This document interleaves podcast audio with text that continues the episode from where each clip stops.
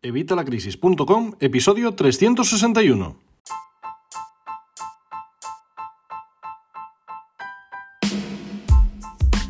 Buenos días, buenas tardes o buenas noches. Soy Javier Fuentes de Vitalacrisis.com. Bienvenido una semana más, bienvenido un día más y bienvenido un miércoles más a tu podcast de educación financiera y finanzas personales, donde vas a aprender todo lo necesario sobre tu educación financiera. Hoy vamos a hablar de un tema que va a generar mucha controversia y lo estoy viendo ya venir.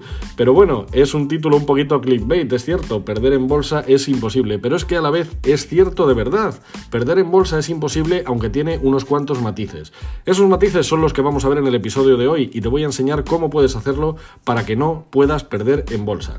Pero antes ya sabes, como siempre, evitalacrisis.com, cursos y recursos de educación financiera y finanzas personales, donde vas a encontrar todo lo necesario para mejorar tu economía familiar, para empezar a ahorrar, para empezar a invertir. Todo lo tienes por 12 euros al mes y son los únicos cursos que se pagan solos. Así que no dejes pasar esta oportunidad, apúntate hoy mismo. Además, ya debes tener publicada la última clase en la que te hablo de los 7 niveles de la salud financiera y vamos a ver concretamente cómo pasar del nivel 0 al nivel 1. Así que vamos, yo creo que no te lo puedes perder, yo creo que está más que interesante, vete corriendo, evitalacrisis.com. Bueno, vamos a ver el tema del día, vamos a ver qué es esto de que perder en la bolsa es imposible cuando todos hemos escuchado lo contrario, ¿verdad?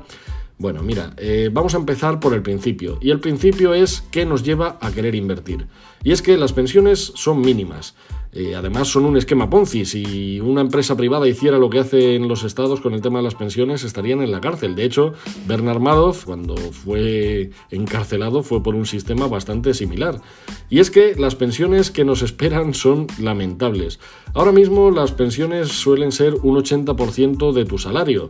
Y bueno, dices, vale, yo he dejado de trabajar y ya, bueno, pues no tengo ciertos gastos que acarreaba el ir a trabajar, porque sí, ir a trabajar cuesta dinero.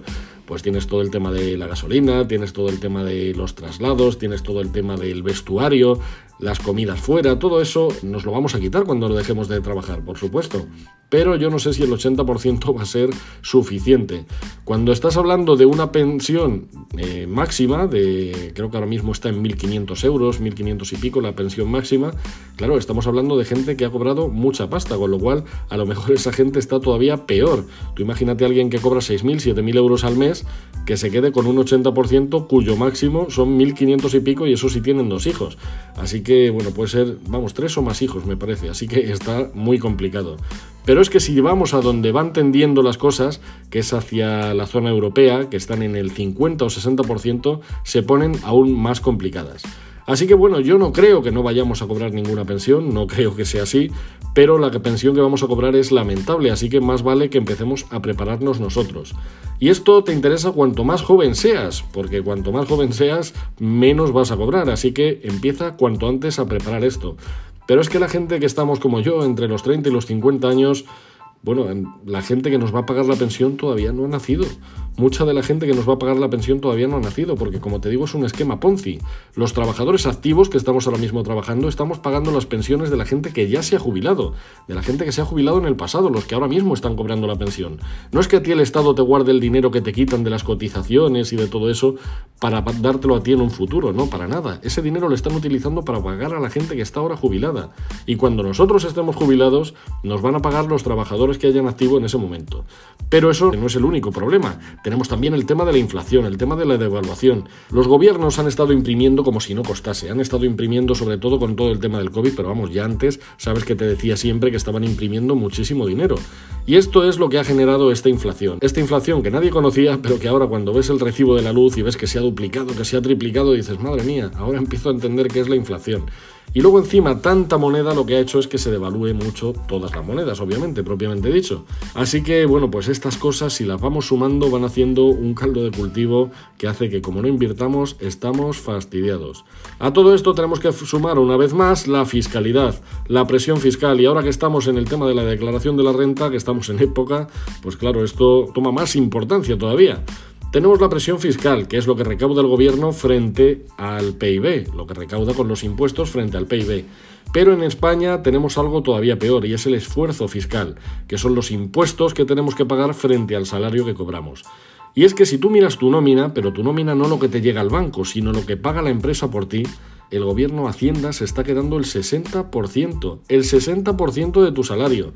Si a esto le sumamos el IVA, los impuestos especiales y algunos tributos más, al final es que nos tiramos más de seis meses trabajando solamente para pagar impuestos.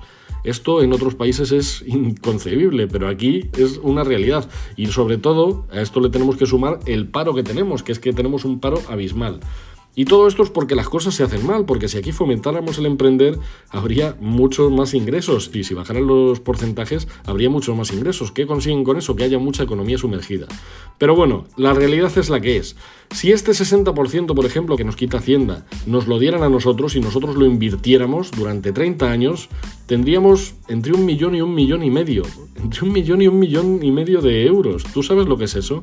¿No te jubilarías mucho más tranquilo con eso? Cuando buscamos riqueza, realmente que estamos buscando no es riqueza, buscamos libertad. El objetivo es que nuestros ingresos pasivos cubran todos nuestros gastos. Obviamente, cuanto menos gastos tengamos, antes lo conseguiremos. Y según ganemos más, podremos ir gastando más. Las familias que menos se ocupan de sus finanzas son las que al final más se preocupan. Por eso tenemos que tomar el control cuanto antes. Pero no se trata de ser lonchafinista. No estoy hablando del lonchafinismo. Si hay algo que a nosotros nos llena, aunque no sea interesante financieramente, oye, debemos hacerlo. Si a ti te gusta irte con tus amigos a tomarte una cerveza los domingos, pues hijo, no dejes de tomarte esa cerveza, ve a tomártela. Otra cosa es que no nos privemos de nada. Tenemos que ahorrar, pero sin ser miserables, sin ser pobres voluntarios. Y hay que tener en cuenta también el coste de oportunidad, pero no hay que sufrir por gusto. Para esto nos va a ayudar mucho el control de ingresos y gastos, por eso nunca me canso de recomendároslo, porque un control de ingresos y gastos nos va a dar realidad sobre esto y vamos a poder tomar mejores decisiones. Pero ya te adelanto que ganes lo que ganes, si empiezas a tomar el control de tu patrimonio, puedes llegar a conseguir esa libertad. O si empiezas hoy, seguro que mañana vas a ser muchísimo más libre, eso te lo aseguro. Pero tenemos el problema de que el ahorro es poco sexy y encima la bolsa es arriesgada. Bueno, pues lo siento, pero es importante ahorrar, pero es que es necesario invertir por todos estos motivos que te acabo de comentar. Y aquí vienen las creencias que nos dicen todo el mundo. Todo el mundo hemos escuchado esto, seguro que tú también. Ganar dinero en la bolsa es muy arriesgado. La bolsa es un casino. La mayoría pierde. Un inversor novato no puede ganar. Son las manos grandes, esos grandes inversores, los que se comen al pequeño. Bueno, pues sí y no. Y es que la bolsa es el activo financiero más seguro que hay en el largo plazo. Pero estoy hablando obviamente de carteras diversificadas, de fondos de inversión, indexados o no. Ganar dinero en bolsa es facilísimo y perder es imposible sabiendo cuatro cosas clave. Cuatro. Que el ahorro es bueno, que el dinero en el banco pierde poder adquisitivo y que hay que invertir periódicamente. Luego tendríamos que utilizar lo que te digo, fondos de inversión o carteras diversificadas, porque no podemos ir a una sola acción. Si nosotros apostamos a una sola acción, pues puede que acertemos o puede que no. Pero si apostamos a 300, pues alguna puede equivocarse, alguna puede irse para abajo, pero no se van a ir todas. Tenemos además que invertir periódicamente. Tenemos que usar la técnica del DCA, esa técnica que te he dicho en otro episodio. Puedes echar un poquito para atrás y vas a ver algún episodio en el que te he hablado de la técnica del DCA. Y es invertir periódicamente, porque si invertimos todo nuestro dinero ahora con la esperanza de que eso se revalorice, pues sí, vamos a estar mejor que si no invertimos nada.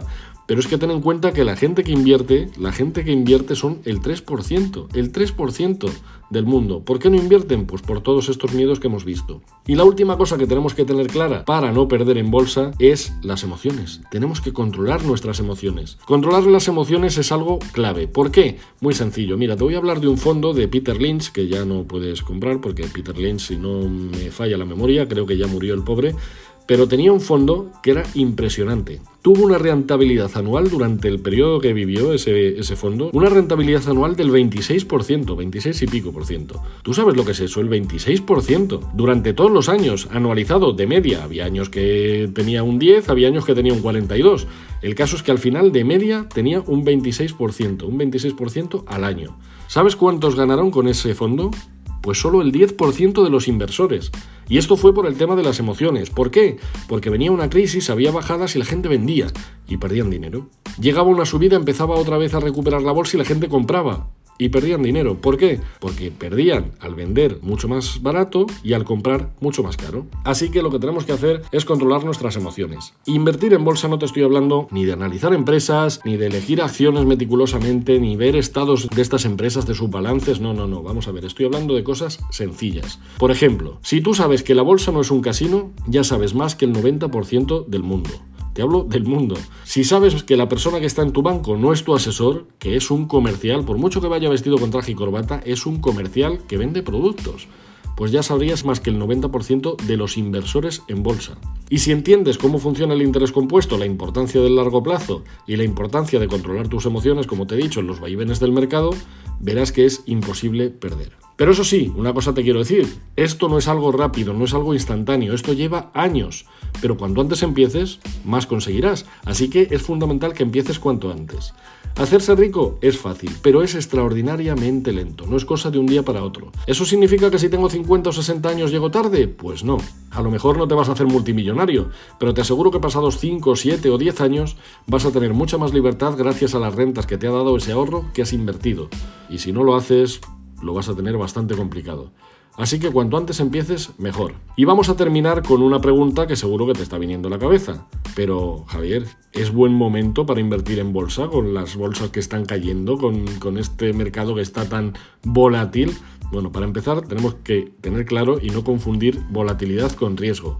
Una cosa es la volatilidad y otra cosa es el riesgo. Pero el mejor momento, te voy a responder con un proverbio chino, el mejor momento fue hace 50 años. El segundo mejor momento es ahora. Y esto será así siempre. Así que me da igual cuando escuches este podcast, me da igual si lo escuchas hoy que lo he grabado, me da igual si lo escuchas dentro de 20 años.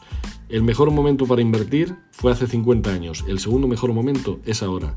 ¿Por qué? Porque si tú miras cualquier plazo, cualquier fondo de inversión, cualquier fondo indexado, y miras un plazo de 10 años, vete ahora mismo a Google, no me creas a mí, vete ahora mismo a Google, entra, busca el fondo indexado o el fondo de inversión que más te convenza. Cógele y mira un plazo de 10 años, desde donde tú quieras hasta donde tú quieras, y vas a ver que en todos los casos siempre ha subido. ¿Por qué? Porque habrá empresas que pierdan, pero habrá empresas que ganen. Y el mercado global siempre sigue subiendo. Así que, de verdad, perder en bolsa es imposible. Lo sabes y lo estás viendo en este episodio con todo lo que te estoy diciendo. Créeme, es así. Pero tienes que tener claro todo lo que te he dicho en este episodio. De verdad, con estas bases y siguiendo lo que te voy diciendo en mis cursos, te aseguro que es imposible perder. Así que nada, espero que te haya gustado el episodio, espero que de verdad hayas visto que no te estaba haciendo tanto clickbait como parecía, que todo lo que te estoy diciendo lo puedes comprobar en internet, que no te fíes de mí, que de verdad vete a Google y busca información. Vas a ver que todo lo que te estoy diciendo es verdad y vas a ver que invertir en bolsa es súper rentable, pero haciéndolo bien, como te estoy diciendo. Bueno, pues nada más, muchísimas gracias por escucharme, me he pasado una vez más del tiempo, así que nada, muchas gracias por estar aquí, muchas gracias gracias por vuestras opiniones de 5 estrellas en Apple Podcast, en Spotify. Si no me has dado 5 estrellas en Spotify, por favor, los tres puntitos desde el móvil, que solo dejan desde la aplicación, que le vamos a hacer. Y me das 5 estrellas. Muchísimas gracias por vuestros me gusta, por vuestros comentarios en YouTube, en Evox, en el blog, en todos los lados. Y muchísimas gracias, por supuesto, por estar suscritos a los cursos.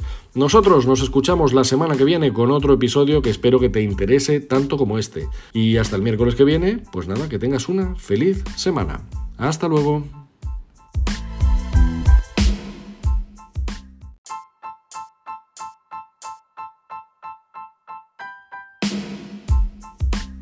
Hola, buenos días, buenas tardes o buenas noches. Soy Javier Fuentes de Vitalacrisis.com. Bienvenido una semana más, bienvenido un día más y bienvenido un miércoles más a este podcast de educación financiera y finanzas personales. Hoy vamos a ver las 8 razones para crear nuestro plan de ahorro periódico. Y es que el ahorro es el elemento clave de las finanzas personales y la base sobre la que poder alcanzar tus objetivos económicos. Sin capacidad de ahorro, difícilmente lograrás una gestión adecuada de tus finanzas, pero ahorrando sin más tampoco conseguirás avances significativos. Así que en el episodio de hoy vamos a ver la importancia de incorporar el ahorro como un hábito, un hábito en nuestra vida a través de la creación de estos planes de ahorro periódicos. Pero antes, como siempre, ya sabes, evitalacrisis.com, cursos y recursos de educación financiera y finanzas personales, donde vas a encontrar todo lo necesario para empezar a ahorrar, a invertir, a hacer crecer tu patrimonio, para mejorar tu salud financiera. Todo lo tienes en evitalacrisis.com y estamos a 12 euros al mes, así que apúntate hoy mismo. Te recuerdo que son los únicos cursos que se pagan solos, porque si haces todo lo que yo te voy diciendo, si haces todo lo que yo te recomiendo en mis cursos, vas a generar, vas a ahorrar y vas a ganar muchísimo más que estos 12 euros. Bueno, vamos con el tema del día y es que ya lo decía Hesíodo, si añades lo poco a lo poco y lo haces así con frecuencia, pronto llegará a ser mucho. O moneda moneda se llena la cartera. Muchos dichos, mucha sabiduría popular para decirnos lo fundamental, que es importante que ahorremos. Y es que la importancia del ahorro en tu economía personal es algo innegable, ya que es uno de los elementos clave en las finanzas personales. Y esto es así debido a que el hecho de que gastes menos de lo que ingresas de manera sostenida en el tiempo te va a permitir que tu economía se ponga en marcha y entre en un proceso de avance continuo.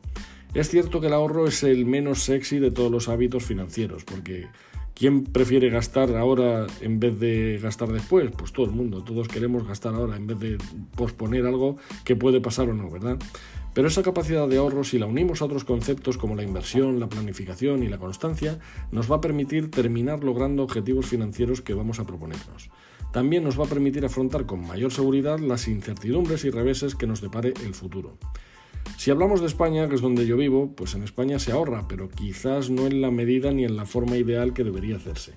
Si acudimos a los datos publicados sobre el ejercicio completo de 2020, la tasa de ahorro de los hogares en España se ha situado en el 14,8% de la renta disponible, según los datos del INE. Y esto está muy bien, es algo mucho mejor de lo que teníamos antes, pero claro, tiene su explicación. Estamos hablando del 2020. Desde luego, este dato está marcado por el COVID. Todas las situaciones de confinamiento y todas las restricciones sufridas hicieron que los gastos bajasen. ¿Por qué? Porque no podíamos salir no podíamos gastar y sí, mucha gente se lo purió en Amazon, pero otra gente no, otra gente ahorró. Este hecho ha provocado que se incremente de manera notable la capacidad de ahorro de los hogares españoles, al haberse desplomado el consumo durante una buena parte del año. Pero aún así hay mucho que mejorar en este sentido. A pesar de experimentar este incremento en el ahorro de los hogares españoles, que habrá que ver qué ha pasado en este 2021, también lo ha hecho la tasa de riesgo de, de pobreza del país. Esta tasa mide el porcentaje de familias que están por debajo del 60% de la media de ingresos anuales por unidad de consumo. Por tanto, la conclusión es clara. En España se ahorra, sí, y en los últimos tiempos se ha acelerado este proceso, pero ha sido por el COVID, y además se ha hecho de una manera muy desigual. El ahorro se concentra en un menor número de familias y son más los hogares que llegan a final de mes con dificultades económicas. Vamos a ver por qué debes crear un plan de ahorro periódico. Y es que la irrupción de la pandemia del COVID en nuestras vidas ha puesto de manifiesto la necesidad de contar con un fondo, con un colchón de tranquilidad, con ese fondo de emergencia del que hemos hablado en muchas ocasiones. Algo que nos permita afrontar imprevistos. Ya lo veíamos también con las otras partes de la tranquicuenta, por ejemplo, la cuenta de imprevistos. Como hemos visto, hay muchas familias que han reducido drásticamente sus ingresos al no poder desarrollar su actividad laboral. No tiene por qué ser un acontecimiento de esta índole tan excepcional, pero en tu vida antes o después surgirán imprevistos y es necesario que estés preparado para afrontarlos. Por eso nuestro primer objetivo de ahorro siempre es esa primera parte de la tranquicuenta, el, el perdona, la cuenta de imprevistos. La manera de alcanzar esta seguridad financiera es a través del ahorro, incorporando como hábito en tu vida diaria este ahorro. En la medida de lo posible debes planificar tus finanzas y tu ahorro porque cuando tu economía personal te sea más favorable, más y mejores resultados va a proporcionarte el ahorro. Así que evidentemente no todas las personas parten con la misma ventaja o facilidad a la hora de ahorrar una parte de sus ingresos. De ahí la necesidad de que diseñemos un plan que permita alcanzar estos objetivos financieros. Pues yo que sé, comprarte un coche, dar la entrada para tu nueva casa, disponer de este colchón de tranquilidad o de la cuenta de imprevistos. Como te decía antes, incorporar el ahorro como un hábito de nuestra vida te va a facilitar que ese esfuerzo se vea reducido. Así vas a conseguir ahorrar de una manera más natural. Pero no solo debes conseguir ahorrar una parte de tus ingresos, será fundamental que ese ahorro lo rentabilices para lograr que tu economía avance de una forma más efectiva. Por ejemplo, canalizando ese dinero hacia productos financieros adecuados a nuestro perfil de riesgo y objetivos. Así vamos a obtener una rentabilidad a través de ellos, y esto cuanto menos nos va a compensar la pérdida de poder adquisitivo con el paso del tiempo y el efecto de la inflación, que ya sabes que estamos rondando el 10%. ¿Qué ventajas son estas 8 que te digo que tiene un ahorro periódico? Bueno, como has visto, el ahorro es esencial para lograr estos objetivos económicos, para obtener una mayor seguridad, para disfrutar de una mejor salud financiera. Sistematizarlo va a aportarte múltiples ventajas. Vamos a poder rentabilizar el capital con el interés compuesto, como hablábamos en el episodio anterior. Vamos a reducir el riesgo, vamos a combatir la inflación, vamos a tener un mayor control sobre el dinero. Muchísimos. Pero bueno, vamos a definirlos en estos ocho. ¿Vale? Vamos a ver qué ocho ventajas, ocho beneficios vas a poder tener si lo haces de forma periódica a si lo haces de una forma esporádica. Por ejemplo, el tema de la rentabilidad. Sistematizar el ahorro mediante aportaciones periódicas con la técnica del DCA, por ejemplo, como veíamos en algún episodio anterior, te lo he hablado del DCA. Vamos a conseguir, si metemos esto en un instrumento financiero, ver que nuestro capital crece de una manera más eficiente. Desde la primera aportación vas a poder comenzar a generar una rentabilidad. Además, si nos apoyamos en el interés compuesto, como veíamos en el episodio anterior, con las sucesivas aportaciones que realices, tu capital se podrá ir incrementando exponencialmente. Además, vamos a tener menor riesgo. Si invertimos de forma sistemática, contribuimos a reducir el riesgo de la inversión, ya que al realizar sucesivas entradas en el instrumento financiero que elijamos, estas van a tender a equilibrarse con el tiempo. Esto significa que te van a tocar mejores y peores momentos del mercado, y esa recurrencia de las aportaciones amortiguará esos posibles vaivenes que se puedan producir. Si en vez de esto realizas aportaciones esporádicas, el riesgo que vas a asumir con esa decisión es mucho mayor. Vas a quedar expuesto al momento del mercado en el que decidas entrar y a la decisión de elegir cuál es el mejor momento para invertir, lo que ya sabes que no siempre estaría fácil. Además, como te decía, vamos a combatir la inflación. Ahorrar a través de algún instrumento de inversión es la mejor manera de evitar la pérdida de poder adquisitivo por el efecto de la inflación. Me refiero a elegir determinados productos o tipos de inversión, ya que hoy en día difícilmente podrás lograr esto a través de los tradicionales productos de ahorro, cuya rentabilidad es escasa o nula. Aunque ya te adelanto que con la subida de los tipos de interés, dentro de poco vamos a volver a ver cómo los depósitos van subiendo su rentabilidad, que sí, que no te digo que vaya a ser algo para tirar cohetes, pero dentro de poco volveremos a ver que vuelven a estar en el 1, en el 1 y pico, y bueno, pues a lo mejor empieza a ser una forma para tener ahí, aunque sea el colchón de tranquilidad. Además, otra de las ventajas es que tiene un menor esfuerzo, porque el esfuerzo de realizar para un mismo capital ahorrando es menor si éste lo distribuyes en un plazo más amplio de tiempo que si lo concentras en una única aportación o solo unas pocas. No es lo mismo meter un millón de golpe que ir metiendo 100, 100, 100, 100 hasta que lleguemos al millón. Además vamos a tener más flexibilidad. Una vez establecida la cantidad, periódica que vamos a ahorrar, ante los cambios en nuestra situación financiera, o por lo que sea, porque decidas otra cosa, siempre vas a poder cambiar, modificar, aumentar o reducir esta, eh, esta aportación, incluso puedes llegar a suprimirla, obviamente. Además tiene ventajas fiscales. Esta es una característica importante y aún más si por tu perfil de ahorrador tienes una alta sensibilidad a la fiscalidad. Muchos de los instrumentos financieros que se utilizan como vehículo para el ahorro, pues los fondos de inversión, los indexados, los planes de pensiones, los seguros de ahorro, los planes de ahorro sistemático, todos presentan alguna ventaja fiscal como incentivo. Por ello es importante que controles qué ventajas fiscales, si es que las tiene, te puede aportar el producto financiero que has elegido. Además estaría la penúltima que sería el compromiso.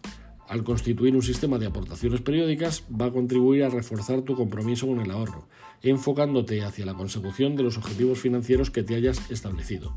Y por último, vamos a tener un mayor control del dinero, Constituir aportaciones periódicas, a ser posible de manera sistemática, te va a permitir controlar de manera más efectiva tu dinero, al tener dicho capital que vas a tener destinado al ahorro de manera separada al resto de los gastos ordinarios.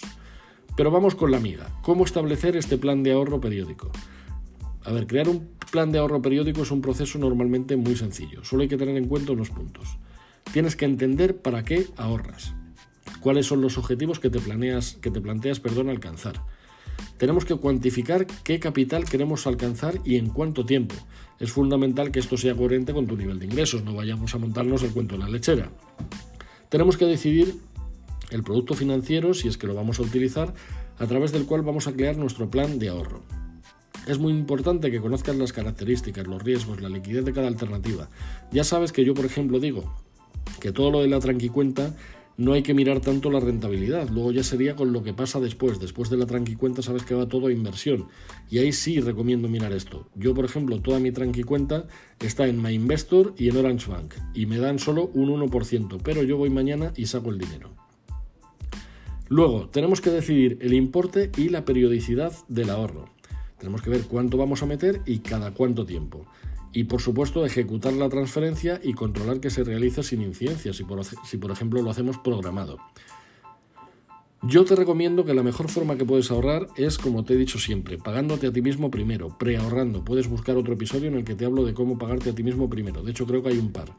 La cosa es que tú cada ingreso que te llegue quites el 10% y ese 10% lo mandes al ahorro. Así que, como hemos visto, el ahorro es una parte esencial para que tengas una buena salud financiera. Para ello debes tener en cuenta la necesidad de planificar tu ahorro mediante un plan. Esto va a facilitarte mucho las cosas. En un primer momento, este plan de ahorro te proporcionará una seguridad financiera, en forma de disponer de tu cuenta de imprevistos, del colchón de tranquilidad, incluso del cojín de ahorro multiplicado, que te va a permitir afrontar los imprevistos que a lo largo de tu vida vayan surgiendo. Debes ser consciente que planificar esto es más importante cuando las cosas van bien económicamente. Así ese plan va a ser más efectivo y eso te va a dar una enorme tranquilidad financiera.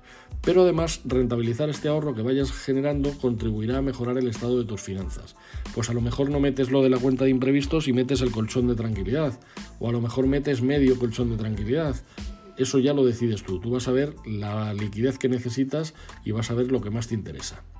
Y crear un plan de ahorro te va a proporcionar múltiples ventajas. Aparte de estas ocho que hemos visto, como tener el mayor control de tu dinero, conseguir tus objetivos de ahorro con menor sensación de esfuerzo, poder obtener mayor rentabilidad gracias a estos intereses, al interés compuesto, al menor riesgo y bueno, muchísimas más. Así que si aún no te has planificado ni has establecido objetivos de ahorro, no dejes pasar ni un solo día. Hazlo hoy, antes de mañana a las 11 de la mañana, y me lo vas a agradecer.